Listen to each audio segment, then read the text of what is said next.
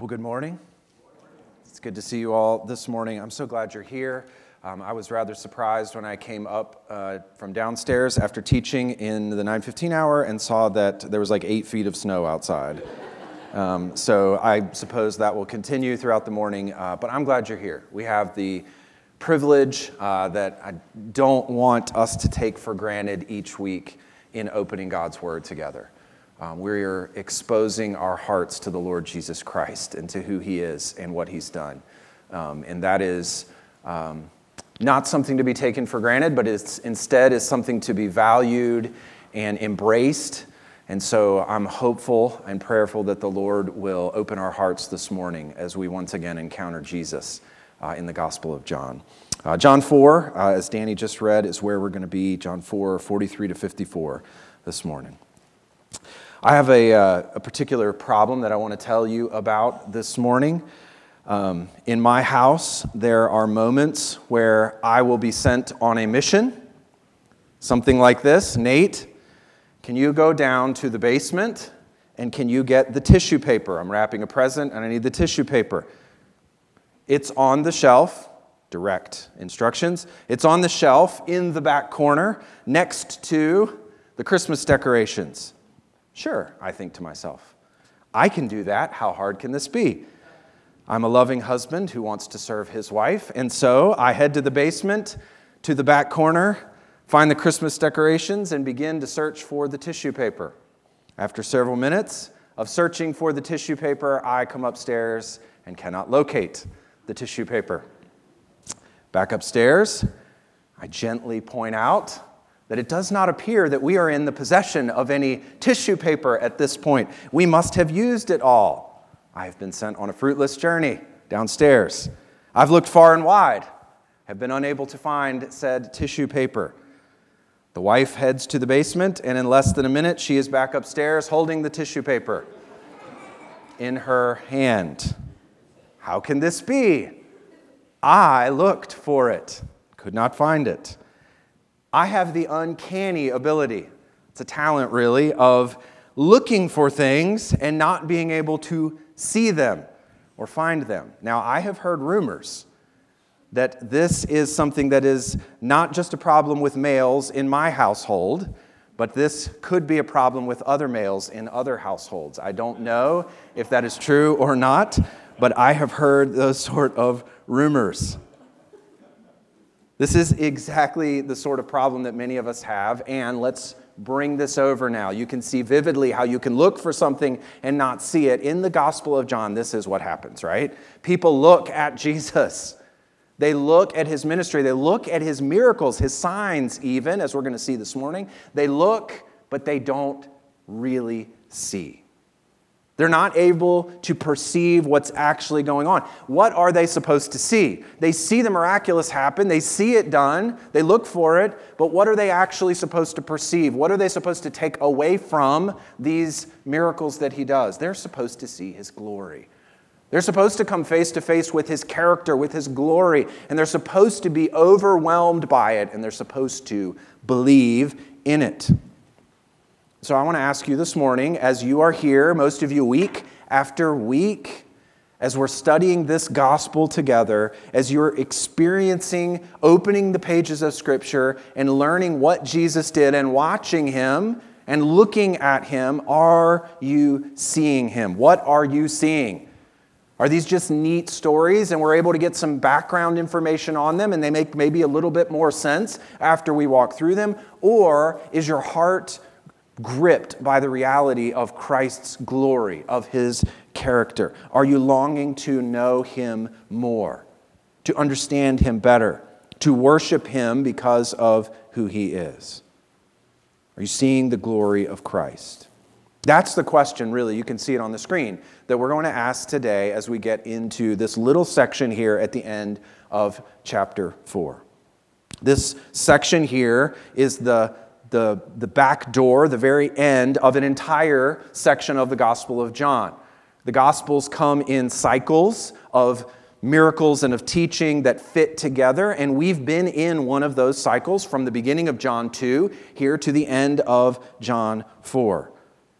And today we're going to look at this last section of, of this cycle within the gospel, and we're going to see what has really been a theme throughout the entire section how people react to and respond to the glory of Christ. Do they look and not really see, or do they see, perceive his glory, and then respond in faith and in belief? Because those are the only two responses that you really have and that's, those are the only two responses that you will have this morning as we look at this gospel together. And I can't conjure up the second response for you. I can try to show you the gospel, I can try to show you Christ, the pages of Scripture, put him on display, but only the Spirit, only the Spirit can work in your heart and help you to see his glory and be amazed by his glory. And believe him and trust him and have your faith in him grow as we look at him today. And so in John 4 53 or 43 to 54, here's what we're going to look at two expected reactions to the glory of Jesus Christ. Two expected reactions to the glory of Jesus Christ. The first one of these is in verses 43 to 49, and it is a failure to see his glory, looking but not seeing. Look with me at verse 43. After the two days, he departed for Galilee. Well, where had he been for two days? It's the question you should ask if you're jumping into this text with us right in the middle here. Well, remember, all the way back at the beginning of chapter 4, look back there with me at verse 3. He'd been in Jerusalem and he left Judea and departed again for Galilee, and he had to pass through Samaria. Okay, so Jesus had been in Jerusalem and then he's baptizing with his disciples out in the wilderness in Judea near Jerusalem, and now they're headed north to get back to Galilee. And as they go north, they have to pass through Samaria. And you know the story, if you were with us last time, of the woman at the well in Samaria, and Jesus is Jesus' encounter with her there and the conversation that ensues. And there's an entire discussion that happens, and his glory is put on display through that conversation. And then you get to the end of that, and look what happens in chapter 4, verses 39 to 41. Many Samaritans from that town believed in him because of the woman's testimony. He told them all that I ever did. So when the Samaritans came to him, they asked him to stay with them, and he stayed there two days and many more believed because of his word. And so those are the two days where Jesus stops, meets the woman, she tells everyone about him, many come out to hear him, and he stays there and teaches and spends time with them for another two days. After those two days, in verse 43, we see that he leaves to once again take up the journey north to Galilee. Now, what will he be expecting? When he gets back to Galilee. I mean, he's had quite a season of ministry here. From the beginning of chapter 2, he was in Galilee and he headed to Jerusalem, and now he's headed back again, passing through Samaria. So, what can he expect when he gets there? Look at verse 44. For Jesus himself had testified that a prophet has no honor in his own hometown. This seems kind of out of place. I mean, in your Bible, it's probably in parentheses here, but this seems weird for this to come here. I mean, the idea in this proverb or this saying here is that a prophet is not well received among his own people or in his own town where people are familiar with him. And I think what this saying is doing here, even though it seems out of place, I think it's putting and preparing us, it's putting in place the reception that Jesus will receive when he gets back to Galilee. This is preparing us for the way in which the people are going to receive him back to Galilee. And it's putting that reception in contrast to what has just happened in Samaria. I mean, you saw what happened there. People embraced him, they believed in him, they listened to him, they called him the Savior of the world, right? And so they're understanding who he is as he's revealing his glory to them. But now, as he heads back to Galilee, a different reception is expected. And it's not just in Galilee. The point of this is not just this little region here, but it's all of the Jewish people. How would be he, he be received among his own people in contrast to the Samaritans. Look what happens in verse 45. They, they receive him in some ways, but not in others. Look at verse 45. So when he came to Galilee, the Galileans welcomed him, having, been, having seen all that he had done in Jerusalem at the feast, for they too had gone to the feast. Now, verse 45 is clearly connected. You can see it even more in Greek. It says, therefore, at the beginning of this in Greek, therefore, when he came to Galilee. So it's clearly connected to the saying of verse 44. And some of you are sitting there going, I don't think you're seeing this correctly. They, they welcomed him. This was a warm reception. They received him back and they're excited to have him there. I mean, it makes that clear in verse 45, right? And it does appear to be a very positive welcoming back of Jesus here. I mean, this word welcome, this is the same word that is used in Philippians to talk about Paul welcoming a financial gift. All of us welcome a financial gift. It's a very positive thing, right? And so it's the same word that's used here. So, how are we saying, why am I saying this is not a, a positive welcome? How is this negative here? Well, look at the reason that they welcome him. This is where you start to understand what's going on.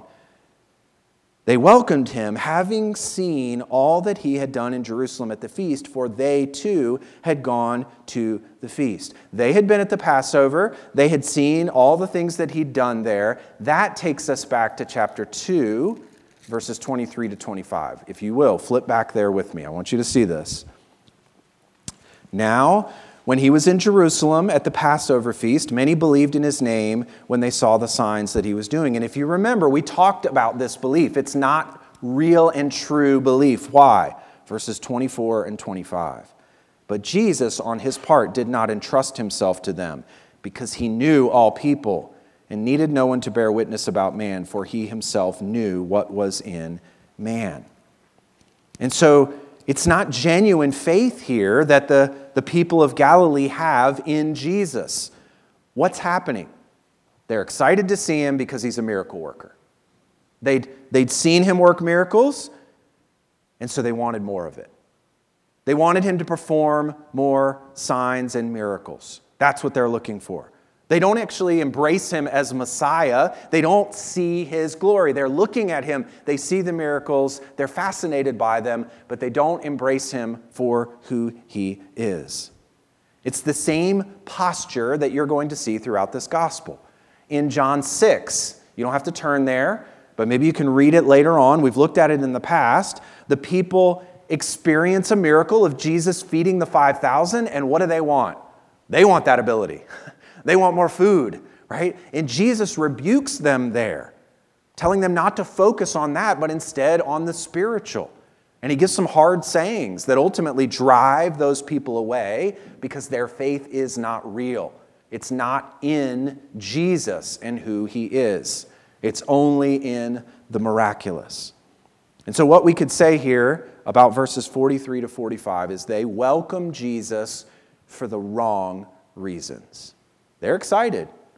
There's emotional energy here, but it's for the wrong reasons. They really aren't seeing his glory. And it's not only that, they welcome him for the wrong reasons, but ultimately, the people here want the gifts and not the giver. They're looking for something he can provide to them, and they're not ultimately interested in him. They want the gifts more than the giver of those gifts. Look at verse 46. So he came again to Cana in Galilee, where he had made the water wine. Now, before we get to the specifics of the official whose son is ill, which we'll get to in a second here, notice what John the Apostle is doing. He wants us to connect this story back to the water into wine at the beginning of John 2. Both of these stories take place in the same location, Cana of Galilee. John specifically wants us to tie them back. And I won't go into detail now, but if you go back and look, both of these stories are structured in the same way. They're put together in the same way. There's a rebuke in both of them. Remember Jesus' rebuke to his mother? Woman, what does this have to do with me? My hour has not yet come. There's the same sort of reaction to that rebuke, a further insistence that Jesus do something about the circumstance. and about the situation here. And so, what this is telling us in John writing and putting together this gospel, both of these stories frame this section, everything in it. They bookend it, beginning and ending, and everything in the middle has to do with this same theme. And what is the theme? It's people's reaction to the glory of the Messiah, the Lord Jesus Christ. That's been the emphasis of that, of this whole section. You got this conversation with Nicodemus, you've got this conversation with the woman at the well, and you've got these two miracles. And ultimately, these signs are meant to produce belief. That's the goal. But of course, here you have him at Cana where he turned water into wine, and then look at the rest of verse 46. You've got the situation coming up. And at Capernaum, there was an official whose son was ill. Some sort of leader in the community here could be a Gentile, could be a Jewish man, we're not 100% sure. But he hears of Jesus, he hears of the miracles that he has done, and he makes the journey from Capernaum to Cana. Look at verse 47. When this man heard that Jesus had come from Judea to Galilee, he went to him and asked him to come down and heal his son, for he was at the point of death. So he goes to Jesus, makes the journey there, and asks Jesus to come to him and to heal his son. And Jesus responds here in verse 48, and this, this seems out of place when we first read it, right? Look at verse 48. So Jesus said to him, Unless you see signs and wonders, you will not believe. This seems harsh, but I want you to notice here, it's probably in your Bible. There's a little note next to the word you in the ESV, and if you look down, this is in the plural.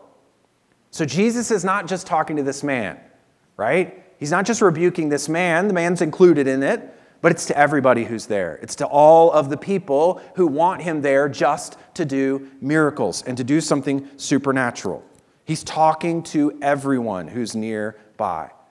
He's talking and warning the people. He's telling the people, I don't want you to just look at the miracles. I want you to see my glory as the Messiah. You have to make the jump and connect these things to who I am. That's what he's looking for.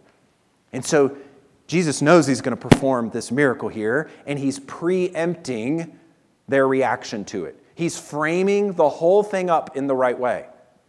And he's doing it for you and for me as readers of this gospel as well. And so, again, let me remind you as you read the gospels, particularly the Gospel of John, miracles that Jesus do are not just indications of supernatural power. That's not where we stop when we read about these miracles. They're called signs for a reason, as we'll see later in, in this passage. They point us to the character of Christ. They manifest his glory. Look back to chapter 2 and verse 11 at the first sign, the beginning of this section. What does it say? This, the first of his signs, Jesus did at Cana in Galilee and what? Manifested his glory. I mean, John 1:14 talks about this today. We or eh, earlier in the book, we behold his glory.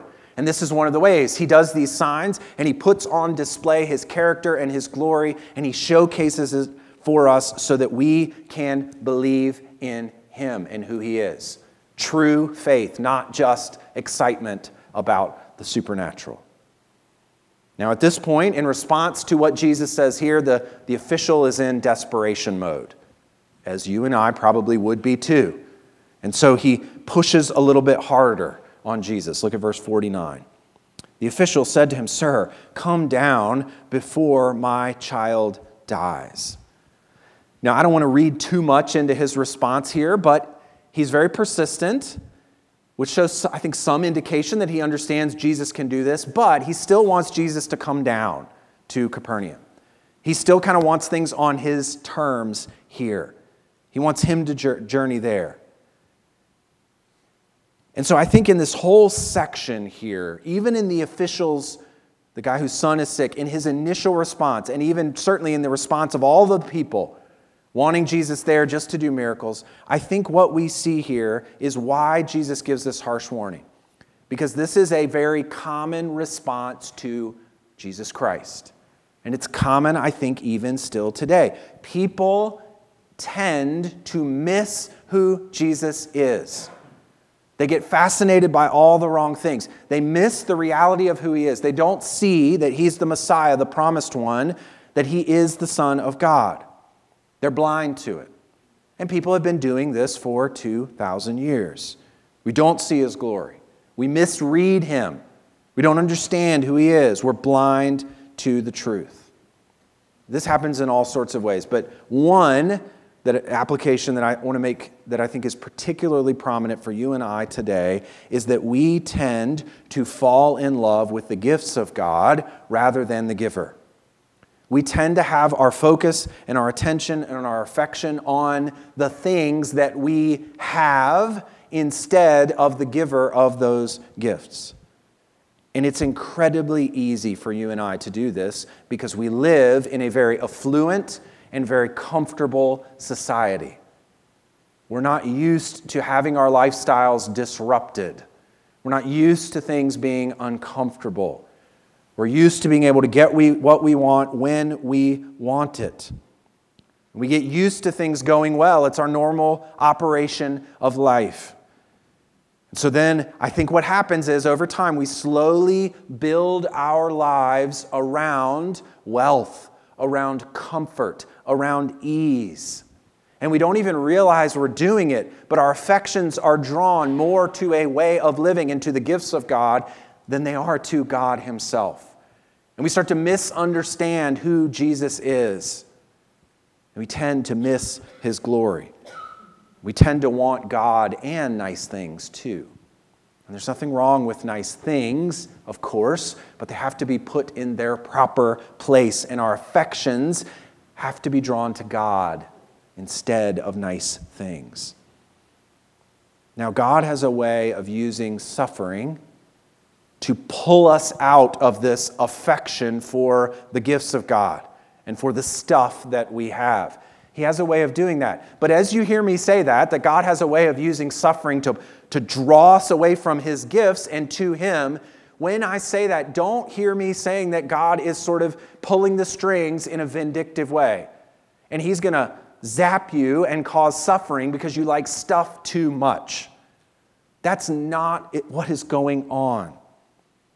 What's really going on when suffering is brought into your life and when God allows some of that to happen to you is He is being loving in allowing that to happen in order to draw us away from a broken cistern where we think our satisfaction will be found and we think the water is clean and good and we can live life this way and continue to drink from this broken cistern.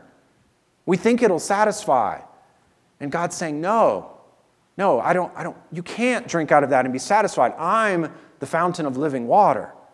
I'm the only one that can satisfy you. And so, out of love, God directs our attention in times of suffering away from things and from stuff and draws our affections toward Him and back to Him. And so that we learn to love the giver more than the gift, and we rejoice in the gifts when we have them, but our ultimate affection is drawn to Him. And that principle, that reality of loving the gift, the giver, more than the gift, is exactly what we're talking about in our second expected reaction here. When you boil that down, what it really means is I have faith in him. I see him for who he is, and my affections are drawn to him for who he is. And this is the expected, the second expected reaction faith in the one who brings life out of death. So, failure to see his glory is one reaction that many have. They look, but they don't really see. And second is the, the ones who see and believe. They have faith in the one who brings life out of death. Look how Jesus responds to the official, verse 50. Jesus said to him, Go, your son will live. So far, the official has asked Jesus to come to Capernaum twice. What does Jesus do? He says, You go. I'm going to stay here. You go, and your son will live. Now, no doubt the official has no category for this. I love it. He has no category for someone who can heal his son at a distance like this. He thinks Jesus has to be in the presence of his son in order to heal him. He has no concept that this sort of thing could happen. But notice his response in verse 50, and this is where I think things start to change for him. This is where I think faith starts to flower in his heart. Verse 50. The man believed the word that Jesus spoke to him and went on his way. What happens here? He takes Jesus at his word and he acts as if what Jesus says is true and is going to happen. Right? Jesus says, Go. He hears him. He considers Jesus to be trustworthy, and he acts as if what he says is going to happen, as, if it's true. What could have happened here is the man could have just stood there and argued with Jesus. Come on, I know you need to really, you need to come down. And he could have claimed that that was a form of faith. I know you can heal him if you will come down. And he could have continued to insist on things on his terms and in his way. He could have claimed to believe Jesus and then not moved a muscle and stood there. But his actions in that situation would have proven that his faith was not real.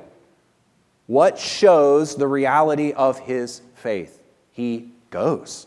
He listens, hears the word of Jesus, and acts on it. His actions put on display his faith. Look at verses 51 and 52. As he was going down, his servants met him and told him that his son was recovering. So he asked them the hour when he began to get better, and they said to him, Yesterday, at the seventh hour, the fever left him. My kids have a children's book about this story, and the children's book is called The One O'Clock Miracle, which I love. That would have been the seventh hour. One o'clock. And he, he meets his servants, and they come out to him, and he finds out it's exactly when Jesus spoke for him to go. And when he believed that Jesus was trustworthy initially, he took him at his word and he acted on it, that everything happened. Look at verse 53. The Father knew that was the hour when Jesus had said to him, Your son will live. And he himself believed, and all his household. The same faith that he exhibited first in verse 50, where he took Jesus at his word and believed it and acted on it, that faith continues to grow here. Now he has seen Jesus speak his word and it has proved true. It has come about, and Jesus has proved himself to be trustworthy. And so now they see all of that and they genuinely believe in who he is and they trust what he's done. Now, this morning, I want to talk about faith a little bit because this is so prominent in the Gospel of John, and it's prominent in this story here as well. This is really, I think, faith or belief in Christ is the key in this whole section that we've seen so far. I mean, what happened at the wedding in Cana in Galilee when Jesus performed his sign? Chapter 2 and verse 11. He manifested his glory, and his disciples believed in him. What does Jesus tell Nicodemus in John 3, verses 14 and 15? And as Moses lifted up the serpent in the wilderness, so must the Son of Man be lifted up, that whoever believes in him may have eternal life. Belief. Those who believe will have eternal life. Those who see his glory as he's lifted up on the cross and trust in him will have eternal life. What about the introduction to the book? John 1, verses 9 through 11. The true light, which gives light to everyone, was coming into the world. He was in the world, and the world was made through him, yet the world did not know him. He came to his own, which is this is what we're seeing in Galilee. He came to his own, and his own people did not receive him. But to all who did receive him, here's the definition of receiving him, who believed in his name he gave the right to become children of God. who were born not of blood, nor of the will of the flesh, nor of the will of man, but of God. What does the Apostle John say in John 3 and verse 16? For God so loved the world that he gave his only Son, that whoever believes in him should not perish, but have eternal life. What happens in Samaria after the conversation with the woman at the well? Verses 41 and 42 of chapter 4. And many more believed because of his word. They said to the woman, It is no longer because of what you said that we believe, for we have heard for ourselves, and we know that this is indeed the Savior of the world. Over and over again, even early on in these chapters, the glory of Christ is held up, and the call is to respond to that glory in faith, belief, and belief that leads to eternal life.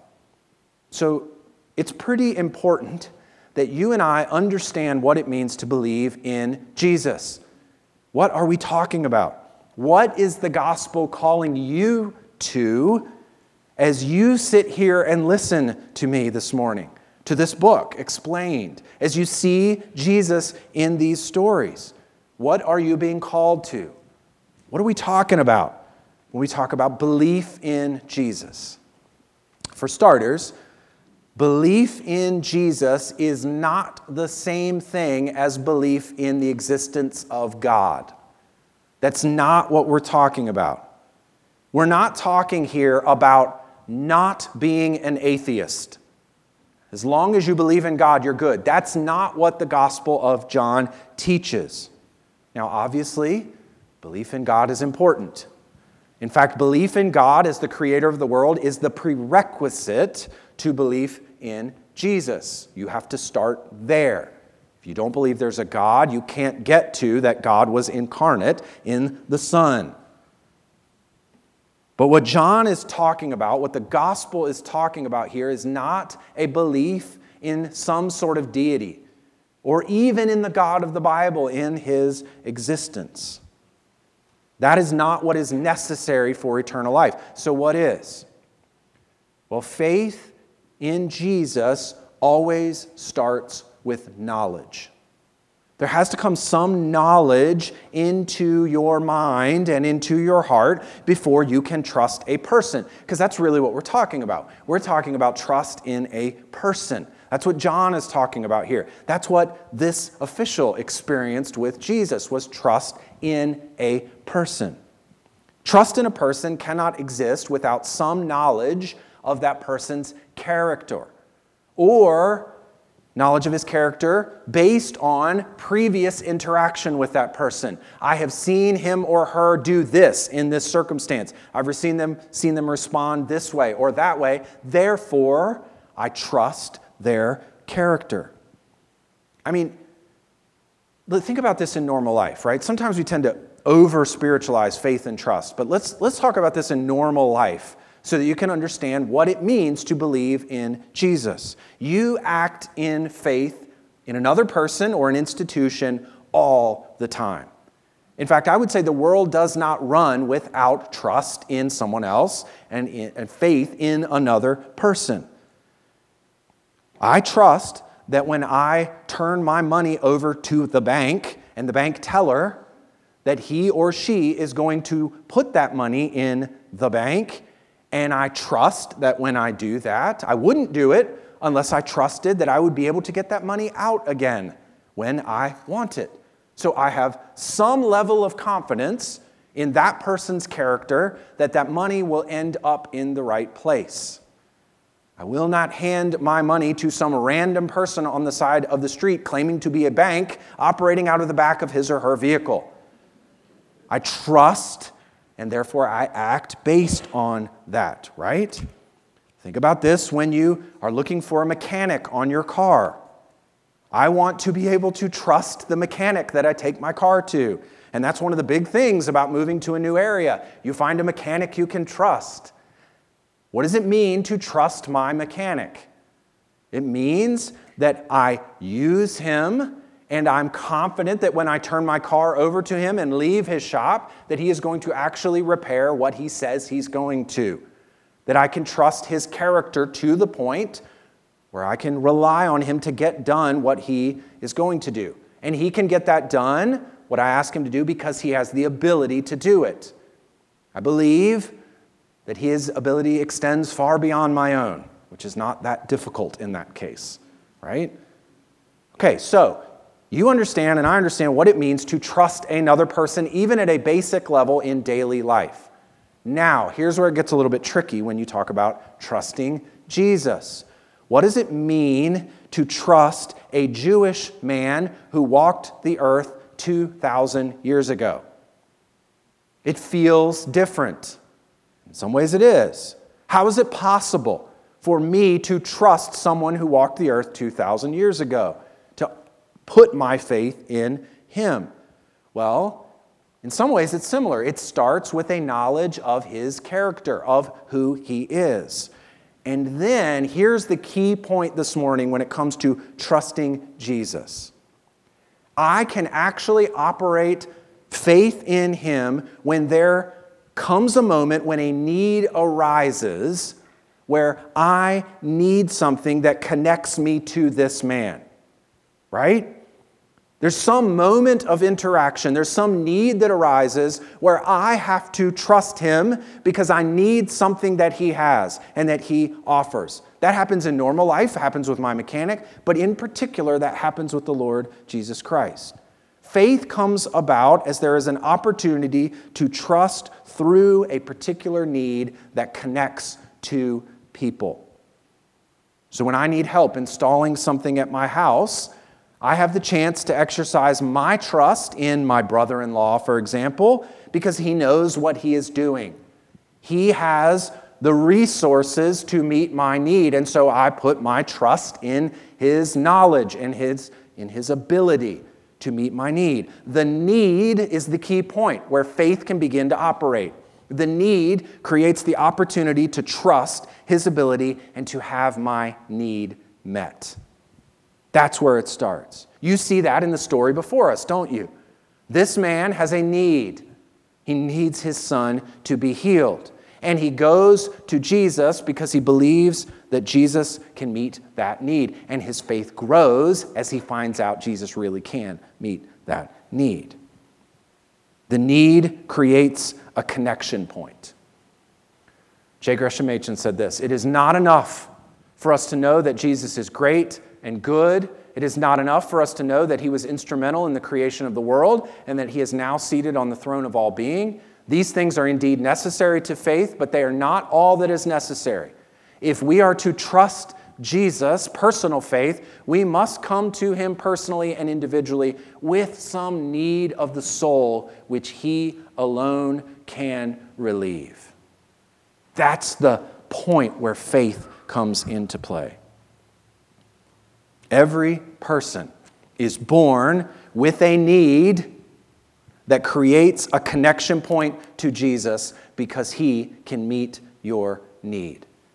The opportunity is there. What is that need? You and I are born spiritually dead. We don't have the ability to forgive ourselves, to earn forgiveness of on our own. We don't have the ability to rise up and build a relationship with God on our own. We cannot get ourselves out of this situation. There's nothing we can do. We are like the boy in this story. Can't do it ourselves. We have this need, but we need resources that Jesus has. What resources does he have that meet this need, that then require that connection point and that trust? Why do we go to him? Well, when I go to my mechanic, he has the knowledge and he has the ability to fix my car. So, what is true about Jesus? And this is the point where the Gospel of John comes into play. We need to have knowledge of who Jesus is, and we come to him in faith because of who he is and because of the resources that he offers. This is what is put on display in the Gospel of John. Verse 54 This was now the second sign that Jesus did, revealing his glory. John 2 11, when he had come from Judea to Galilee. This book is about showing you the glory, the resources, the character, the magnificence of Jesus Christ. So we need to recognize our need and know that He can meet that need through His perfect life and His death on the cross. And then we can actually come to Him today and trust in Him because He is not a Jewish man who walked the earth 2,000 years ago who is now dead. I cannot trust my great grandfather because he's dead. He has no ability to meet my need and to help me, but that's not true of Jesus. He rose from the dead, and now he is alive, and he is sovereign, and he is reigning, and he has defeated Satan, and he has all the resources available to meet the needs that I have. And so faith requires me to recognize my need and to throw myself on the resources that he has. So here's what this looks like see your need for forgiveness of sins. Understand at a deep level that that is your greatest need in the universe. You need a relationship with God. You need to have God's wrath turned from you and be forgiven of your sins. And then know the character and the glory of Jesus Christ, that He has the resources to meet that need. That's why He came to earth, to provide that for you and for me. And then turn to Him in repentance and say, I see my need. I see your resources. I want what you are offering. I'm looking at him lifted up on the cross and saying, I need that. And I don't want my sin anymore. I need your forgiveness. And ask him to meet that need and then believe that based on his character and his trustworthiness, he will do it. That's what faith is. That's what happens in this story and faith grows. And this is not just a growing faith for unbelievers who are encountering Jesus for the first time. This is how the Christian life works by faith. Every day I see more and more of my needs. I see my sin. I see how I mess up. I feel anxiety. I feel fear. And I know that I have needs. But then I turn outward in faith and I look and I see that Jesus offers the resources that I need to have those needs met. And so I turn from my sin every day. I repent and I turn to Him and I say, I need what you are offering. I need what you have that is given to me in the pages of Scripture. And I want it.